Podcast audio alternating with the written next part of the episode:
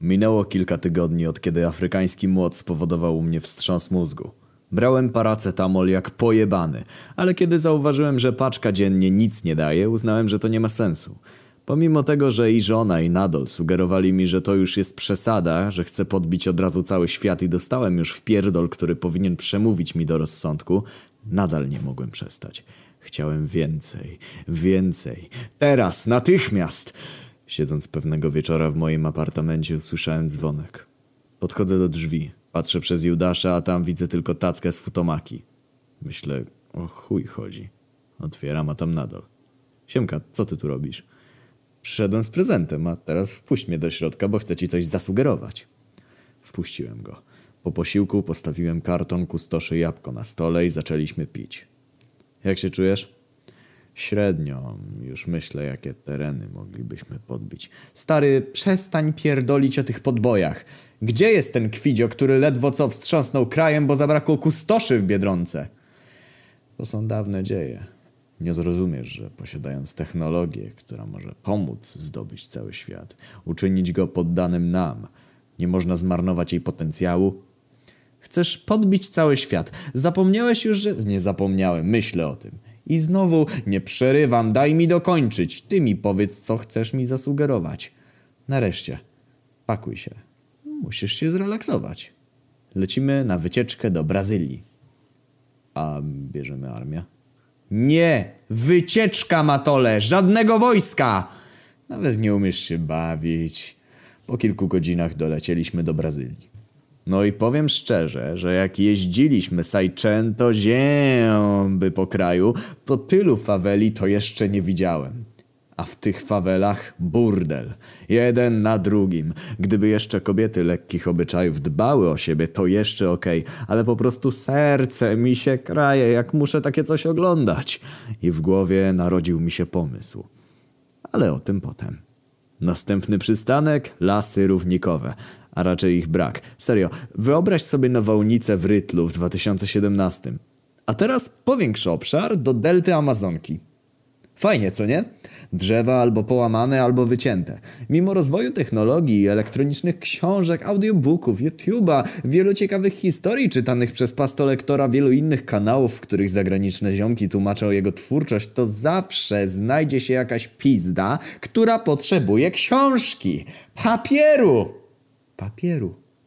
Papieru. Pa, pa, pa, pa. Pomimo upływu tak długiego czasu zapotrzebowanie na papier wzrosło.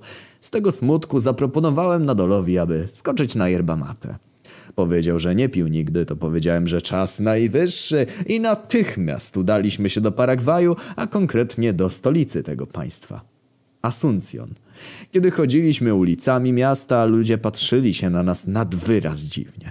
Wszedłem do lokalu z yerbą, powiedziałem kulturalnie buenos dias i poprosiłem o yerba mate. Kasjer przerażony wybiegł na zaplecze. Zastanawiałem się, o chuj tutaj chodzi. Ludzie nas przyjmują nad wyraz obco. Wyszedłem na plac, po czym jakiś typo nas szturcha. Odwracamy się. I nagle jeb, kutasy nas ogłuszyły! Obudziło mnie chrapanie Nadola. Rozejrzałem się. Siedzieliśmy na środku jakiejś hali produkcyjnej. Nadol, kurwa, wstawaj, chrapiesz! Ja? Hej, mordo, jedziemy, kurwa, jesteśmy. Nie wiem, momencik, czy ja czuję yerbę? Nie myliłem się. Po chwili trójka ludzi weszła do środka i zamknęła za sobą drzwi bardzo powoli. Właściwie nie mam pojęcia, czemu opisuję zamykanie drzwi. W końcu chuj to kogo obchodzi. Usłyszałem skrzeczący głos. O diabła kręcisz się po moich terenach.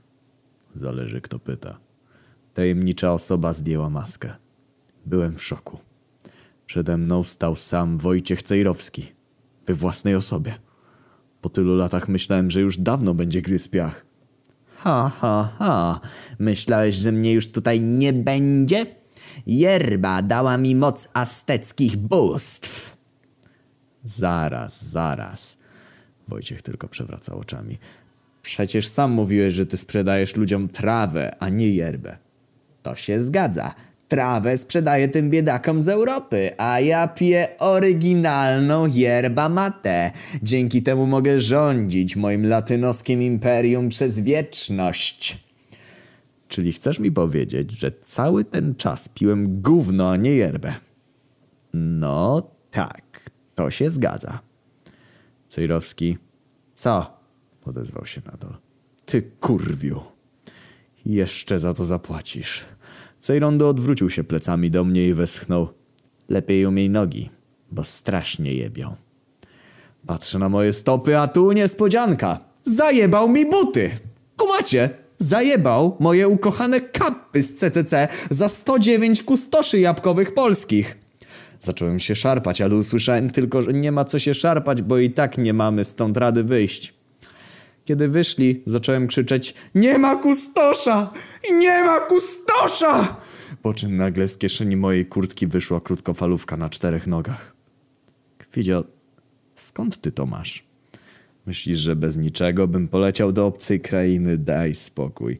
Jabłko jeden, jabłko jeden, odbiór. Kod czerwony, powtarzam, kod czerwony. Przechwyćcie lokali i jeb dostałem w łeb.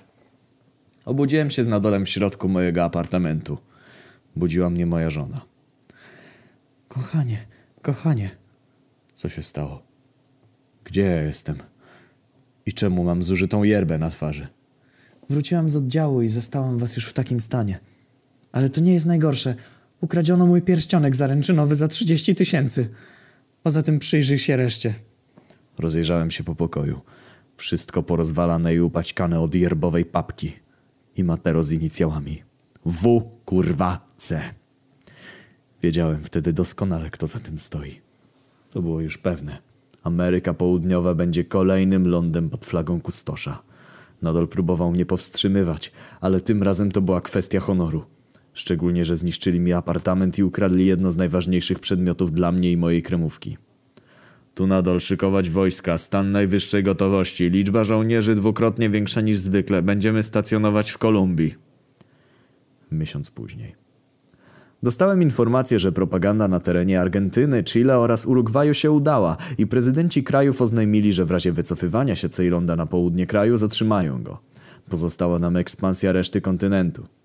A nie było wcale ciężko, bo jak już wspominałem wcześniej, lasów równikowych prawie nie było, a bieda piszczała tam niemiłosiernie.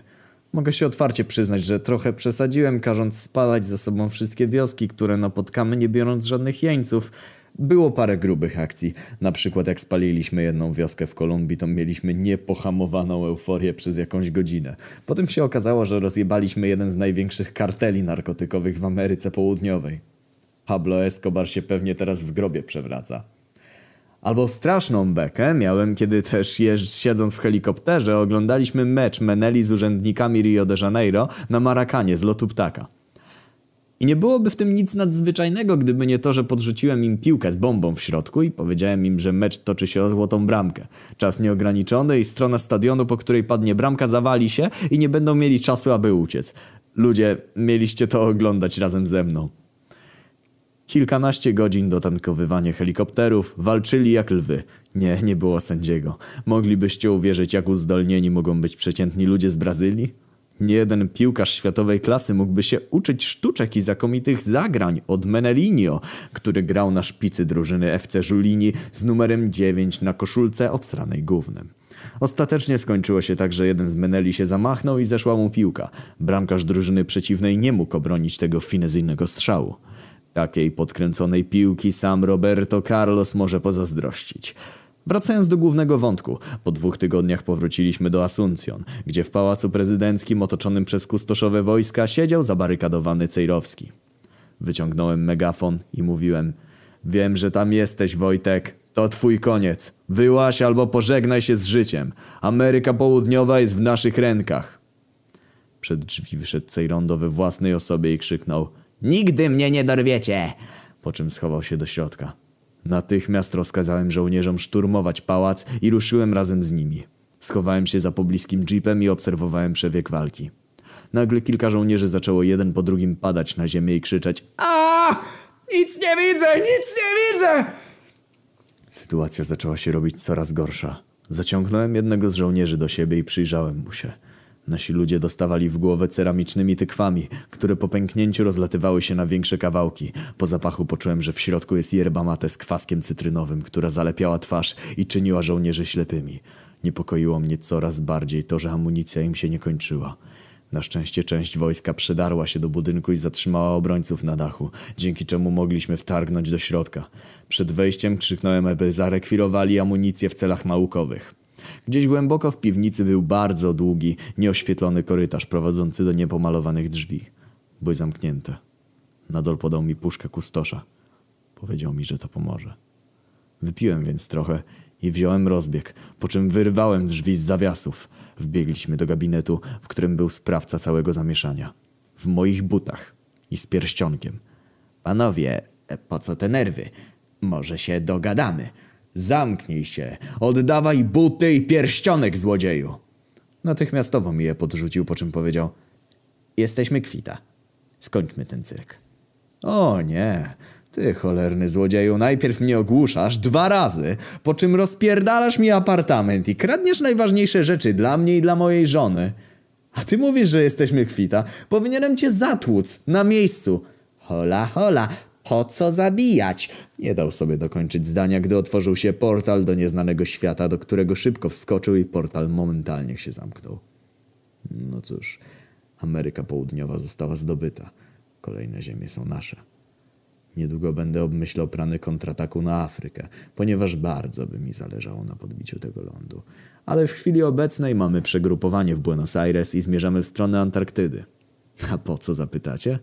A powiem wam, że opowiem wam o tym następnym razem, ponieważ jestem bardzo zmęczony. Około godziny później w helikopterze przyglądałem się ceramicznemu naczyniu z yerbą, którą rzucali nam w twarz przeciwnicy. Obejrzałem ją dokładniej, aż za nie mówiłem. Na każdej tykwie był napisany drugowanymi literami tekst. Ceramika Bolesławiec. Zięba, ty skisły grzybie, jak ja cię nienawidzę! Siema, jeśli spodobał wam się ten epizod Kustosza, to zapewne wiecie, do kogo należy się skierować, a jeśli nie wiecie, to zapraszam na kanał Pastora, który jest autorem tej pasty i również czyta pasty, więc jeśli wchodzicie do niego na kanał, to macie jeszcze więcej kontentu. Dzięki za uwagę, trzymajcie się!